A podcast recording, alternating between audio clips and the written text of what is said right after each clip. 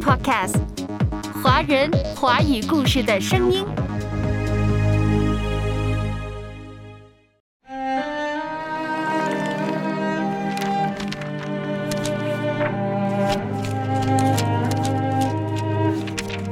神学家陶树说：“由于我们所阅读的东西实际会进入灵魂，我们就要读最好的，不好就不读，这是至关重要的。阅读开阔视野，豁达心胸；阅读寻到来处，明白归途。在阅读中看见不一样的世界。”遇到更美好的自己。林可辉阅读世界。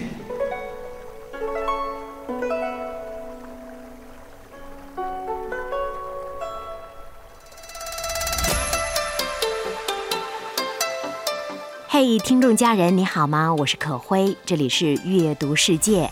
在这里，我们可以按照自己的期待去读自己想读的书。在这里，我们可以分享阅读的感受，就像前两集节目当中可辉跟大家分享的简单妹妹的来信，以及一些非常热心的听众朋友们在来信当中探讨到的与阅读虽然看上去没有关系，却实际密切相关的关于精神、关于灵魂、关于生活等等问题，比如上期我们谈到的高考生甘露的故事等等。在阅读世界，我们可以畅谈阅读，畅谈书籍，畅谈作家。记得另一位神学家惠特尼说：“我发现生命有所成长的人，大部分是拥有阅读习惯的人。”而约翰卫斯理也说过：“会阅读的主的门徒是成长中的门徒。”放在普通人身上，当人停止阅读，他们就停止了成长。阅读的好处那真是太多了。记得简单妹妹在七月五日来信中特别引用了三毛在《梦里不知身是客》当中提到关于读书的感悟，可会觉得这段话我从中学时代到今天都一直非常喜欢，也分享给大家。许多时候。自己可能以为许多看过的书籍都成了过眼云烟，不复记忆。其实它们仍是潜在的，在气质里，在谈吐上，在胸襟的无涯，当然也可能显露在生活和文字里。阅读是一所随身携带的避难所。在今天这样一个信息泛滥的当下，你还读书吗？你是否失去了为愉悦而阅读的艺术呢？有没有发现有一些书你知道自己应该读，心底也想读，但是却茫然无措，总是读不下去呢？今天节目当中，我们想走进一本书，苏珊·怀斯·鲍尔所写的。如何阅读西方经典？虽然题目说是阅读西方经典，可会看了之后觉得，事实上它适合古今中外经典的阅读。在阅读那些经典之前，任何人都需要有所准备，训练有素地阅读那些伟大的著作，才能真正的有所收获。美国作家苏珊·怀斯·鲍尔。在如何阅读西方经典之中，如此说。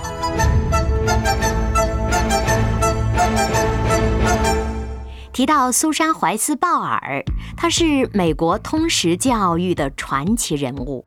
她广泛地涉猎了文学、历史、艺术和科学。那么这本书呢，就是苏珊结合自己阅读经典的经验所著的。在我们中国。也有许许多多作家都探讨关于阅读经典的事儿，比如之前在节目当中介绍过，我个人非常喜欢的灵性作家齐宏伟老师探讨的关于读经典。他说，读书就要读经典，读一本坏书的同时，那就耽误了读一本好书的时间。的确，虽然开卷有益是说的不错的，但那是在有了扎实的精神底子之后。何况人生苦短，更不应该出租自己的头脑，成为平庸思潮的跑马场，跑来跑去一辈子，弄得心灵反没了安顿，岂不可悲吗？美国作家马可·吐温说：“所谓经典，就是人人盼着已经读过，却没有人愿意去读的作品。”说的有点绝对了。但是却说出了经典难读的事实：那些伟大的典籍拒绝人随意进出，他们以拒人千里之外的方式显明自身的深邃和高贵，同时也教导了我们读经典要耐得住性子，要有一份谦卑。你走了那么远的路，只为了。一个答案。既然读书有那么多的好处，由表及里，既然阅读是我们成长路上很重要的一坎儿，那我们为什么不阅读呢？假如我们可以划手机，可以不停地换着各种页面看视频、看短的一些抖音等等，那我们为什么不能去阅读呢？就像节目开始可辉读到的神学家陶树的话：“由于我们所阅读的东西实际会进入灵魂，我们就要读最好的，不好就不读，这是至关重要的。不管是看手机也罢，不停地切换着各种视频页面也罢，事实上，我们有意无意的每天都在做着大量阅读，进行广泛的涉猎。”到底涉猎什么？不如读那些对我们灵魂有所建树的好的东西吧。真正的阅读就是那样的，让人日益丰盛又变得谦卑，带着灵魂进入阳光，然后学会了向上仰望，心灵也进入了安息。好的阅读和阅读好的书，让人变得智慧和丰满。但就算这城市再寒凉再冷漠，你心头那捧雪也依然要温热。在残破人间拼凑一个完整的魂魄。今天你读书了吗？读书了吗？林可辉。阅读世界，我是你的好朋友可辉，常常在阅读世界当中跟大家共读好书。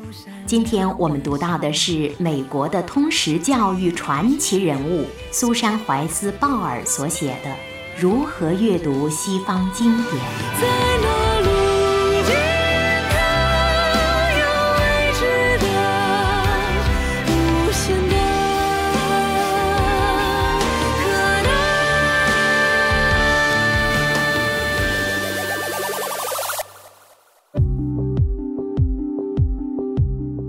说这是一本西方经典阅读的地图，一个人人皆可获得的阅读工具箱。苏珊用古典三段数阅读法教给我们解锁任意艰深难读的经典文本，读经典提升心智，读经典与古今伟大的心灵对话。如何阅读西方经典？让那些担心自己阅读太慢，或者是怀疑自己理解力的读者相信，如果你可以浏览网页，就没有理由不能阅读和欣赏莎士比亚。与此同时，在没有指南和计划的情况下，任何人都可能在那些经典文本中迷失。面对伟大的经典的书籍，我们都需要有所准备。那就是拥有一套清晰的、简明的、实用的阅读方法。没错，阅读经典是需要学习的，阅读也是需要训练的。古今中外称得上经典的书籍其实并不很多，他们都经历过时间的淬炼、历史的淘洗、智慧的检阅。他们自身强烈的精神特征都表现为一种惊人的质朴。所以说，阅读经典、讲述经典也是需要质朴的。我们都知道，经典作品往往厚重难读，即便耐着性子啃下来了，也常常不解其意。虽然我们知道需要时间、需要耐性，也需要谦卑，但是心底里难免还会生出这样的疑问：生活那么忙，工作杂事儿那么多。既然如此，我们为何还要耗费已经相当有限的时间和精力去阅读这些书呢？我们为什么不去读一些更加实用的、与当下工作及生活直接相关的书呢？有一位教授在高校教书十余年，他发现身边的学生也是越来越焦虑了。这种焦虑很多时候并非来自对成绩和排名的计较，或者是对未来出路的考量，而是来自读书这个行为本身。学生们接受了十几年教育，却在摆脱课本、开始自由阅读的时候，面对眼前又厚又重的所谓经典，感到困难甚至茫然。不知道从何开始着手，不知道如何理解书中漫长而又复杂的叙述和论证，甚至读完之后不知道自己刚刚究竟读了什么，每个字儿都认得，连在一块儿就是不知道啥意思。这位教授说，他常常听到学生在课堂内外抱怨着，这也是我们很多普通读者们遇到的问题。不是我不想成长啊，不是我不知道经典该读啊，不是我不知道经典可以照亮我的精神呐，就是读不懂啊，就是不会读啊，读不下去呀，所以我们才急待着翻开苏珊·鲍尔的这本指导书籍，到底该如何阅读西方经典，甚至方法是可以迁移的。学到了方法，也可以用在东方、西方所有经典书籍的阅读思考上。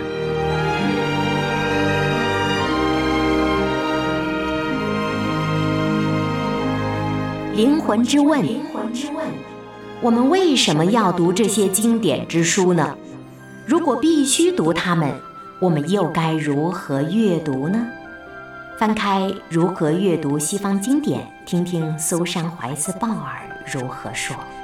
林可辉阅读世界。首先，我们来看看我们为什么必须阅读厚重的经典。这个问题是我们心底里常常追问的，也是许多阅读专业的一些学生们常常忧愁的。而这个问题正是苏珊·怀斯·鲍尔在书中试图回答的。但是，如果你仅仅把这本书当作是阅读方法手册来使用，那可能会错过其中最关键也最宝贵的东西。书中有一段话跟大家分享：守护你的阅读时间，我们倾向于做那些有回报的事情。而及时满足似乎总是比长期目标的缓慢进展带来更多的回报。我们活在这样一个世界，它为那些看得见的成就喝彩，行动起来做些事，即便是打扫车库、清理邮箱、检查待办事项等等，都总是会比思考带来更多的满足感。干净利索的车库，清空的电子邮箱，完成的清单，所有这一切都证明你是有生命力的。而阅读却没有什么明确的产出。说到底，你所做的不过就是在那里坐上一个半小时，动动眼睛而已。自我教育计划会让你自己对什么才是真正有价值的进行清晰判断。当被迫在名著、经典汤姆叔叔的小屋的某一章和某个更能带来即时快感的任务之间做抉择时，你将面对自己最深层次的价值观。你更加看重什么呢？是即刻可见的成就呢，还是开始深入理解美国种族冲突呢？是一份立马完成的代办清单，还是点滴的智慧呢？这并不是一个小问题。这个世界为看得见的成就喝彩，它在传递一个非常强烈的信息，告诉你为什么你是有价值的。当你选择思考而不是行动，你就是在拒绝生产；而选择了反思，你在回击一个系统，它想把你作为一个人的价值定位在你生产商品的能力上。阅读而不是工作，是一种微小而有意义的意义。因此，要抵制那些以满足或责任之名侵蚀你阅读时间的事物。这段话出自这本书当中的某一章节。很显然，苏珊想告诉我们，读书时间要好好保护住。及时的满足的确让人觉得很快得到了回报，但是阅读并不是及时就可以满足我们的内心的，它是一个缓慢累积的过程。尽管它的意义存在着意义，这里的“意”就是其他的议论的意思，或者说阅读的意义存在着一些讨论和争议等等。即便如此，苏珊还是提醒我们。要学会选择，你更看重什么，就会选择什么。要知道，阅读经典不是一时半会儿就能看到那个收获和成果的硕大的。阅读经典之前要有准备，阅读之中要谦卑，阅读之后要有所思考。看起来确实不容易。但是，正是训练有素的去阅读那些伟大的、经过时间历史淘洗的著作，才能让人真正有所收获，灵魂得以更高的提升和成长。齐宏伟老师说：“经典无一例外都具备着质朴的特质，那么它的特质也要求所有读者读它的时候。”也要有质朴的情怀，不求急于求成，不是为了炫耀知识而读，更不是为了拿阅读当噱头，而是带着一份谦卑，带着一份对人生真知灼见的追求，踏实的、沉静的、慢慢的阅读。一旦读进去，你会发现瑰丽的风景、庄严的境界。和美妙的会识，一旦你读进去了，就会感觉文字之中有股股清泉注入你的心田。只需要轻轻地划开一道口子，一道小小的缝隙，那么你普通的精神就会被智慧之光照亮，那活泉活水也会像光一样流进来，冲进来。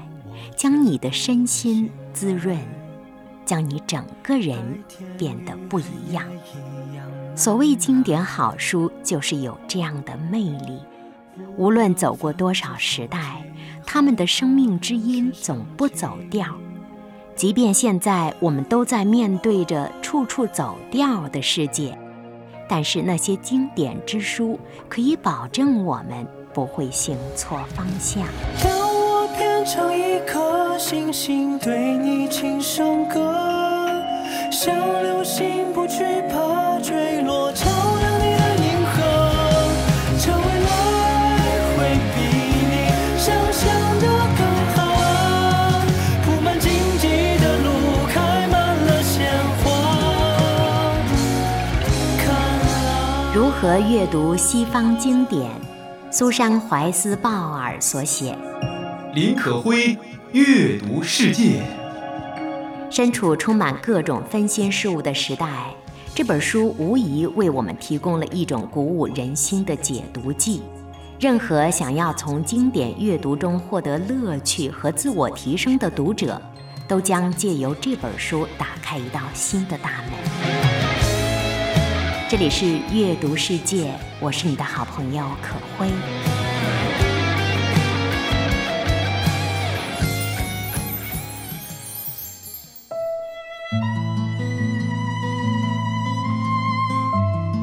事实上，正如这本书译者在序言所提到的，这本书的原文标题直译过来是“良好的心智：你从未拥有过的古典教育指南”。因为它不仅引导读者去阅读那些难读的经典作品，更重要的是，它向读者提供了一种终身教育的最佳方式。通过持续阅读进行持续的自我教育，以一种精神对话的方式去研读那些经典作品，带着读者从中获得知识、乐趣、信念和成就感，并且在这个过程当中不断地充实和完善自己的心灵。阅读需要练习，经典阅读需要有指导方法。那么问题来了，就算阅读是一种有效的自我教育方式，我们又为什么必须阅读那些古老又沉重的经典作品不可呢？它们看起来离我们如此遥远，又能带来什么实际的帮助和价值呢？比如说，对于一个研究脑机接口的科学家，或是一位前程似锦的基金经理而言。花费几个月时间去研读所谓经典的荷马史诗，这究竟是自我成长还是浪费生命呢？本书作者苏珊·鲍尔自己也承认，在他列出的阅读书目中，有一些书籍与我们今天的主流思想观念以及生活方式已经相去甚远，有些书甚至在思想和立场上存在严重的错误和缺陷。那既然如此，我们又为何还要耗费生命在这样的书籍之上呢？我们为什么不去读一些更实用的、与当下工作生活密切相关的书呢？苏珊·鲍尔并没有直接回答这个问题，但他在书中写下了两处非常精彩的文字，或许可以为我们提供一些线索。本书四十二页有这样一段话。有些书在生命中的某一刻会向我们诉说些什么，在其他时刻则沉默不语。如果一本书对你来说是无声的，那就放下它，读书单里的下一本书。这句话教会了我们在经典之中去筛选适合自己生命的经典。第十二页有这样一段话。这个世界为看得见的成就喝彩，它在传递一个非常强烈的信息，告诉你为什么你是有价值的。阅读不是工作，阅读是可以提升人的精神价值的。因而，读经典是我们成长路上不可或缺的行为，即便它是存在着意义的。这两段话还是在帮助我们做选择，也就是说，一本真正能够帮助你实现心灵成长的书籍，至少应该满足两个条件。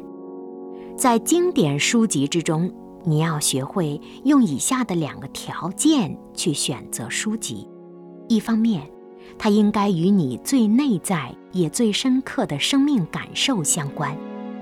在人生中的特定时刻，他就像一个伙伴，一位老师，一位长者，他对你诉说，给你提供启示、慰藉、引导和精神支持。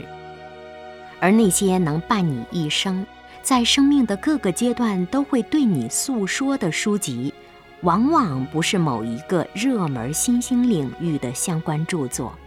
也不仅仅是提供了实用技巧的操作指南，而是那些关注普遍的人类处境、探讨我们隐晦的内心，并且具有长久生命力的书籍，也就是人们常常说的经典。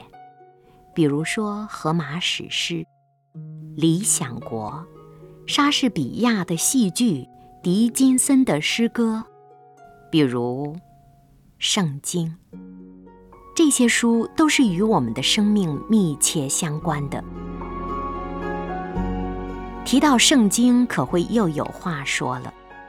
我觉得它是经典之中的经典，经典之上的真理。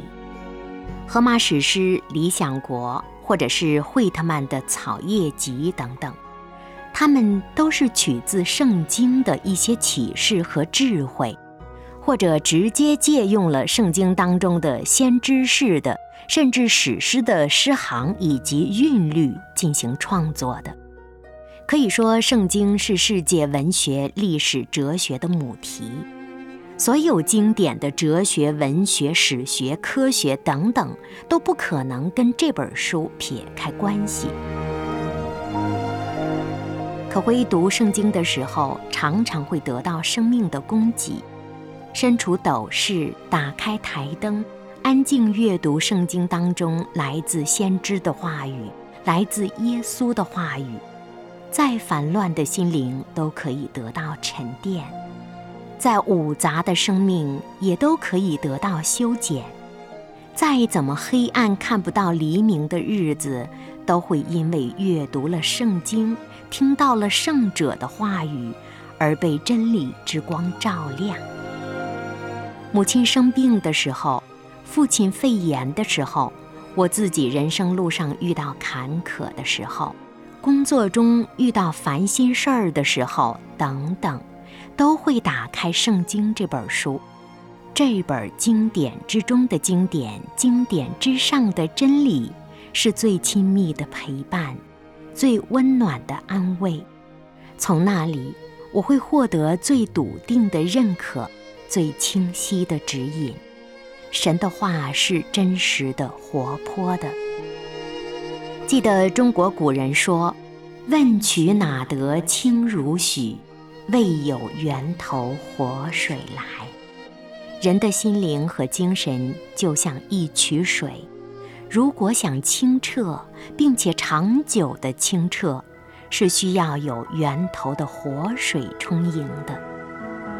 圣经当中的神的话，正是生命的活水泉源。我记得约翰福音四章，耶稣亲自告诉撒玛利亚的妇人，那个打水的妇人：“我所赐的水要在它里头成为泉源，直涌到永生。人若喝我所赐的水，就永远不渴。”耶稣的话出自圣经，上帝的话是活水泉源。让我们的生命可以得到真正的丰盈和满足。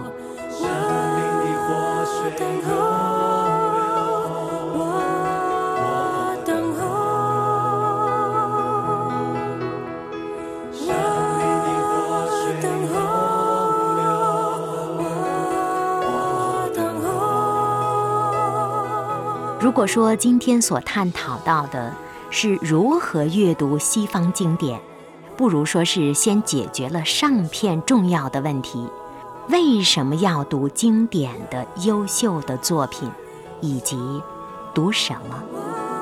那么下期节目呢？我们将继续跟着苏珊·鲍尔走进他的书，去学一学该如何阅读经典中的经典。我是你的好朋友可辉，再会了。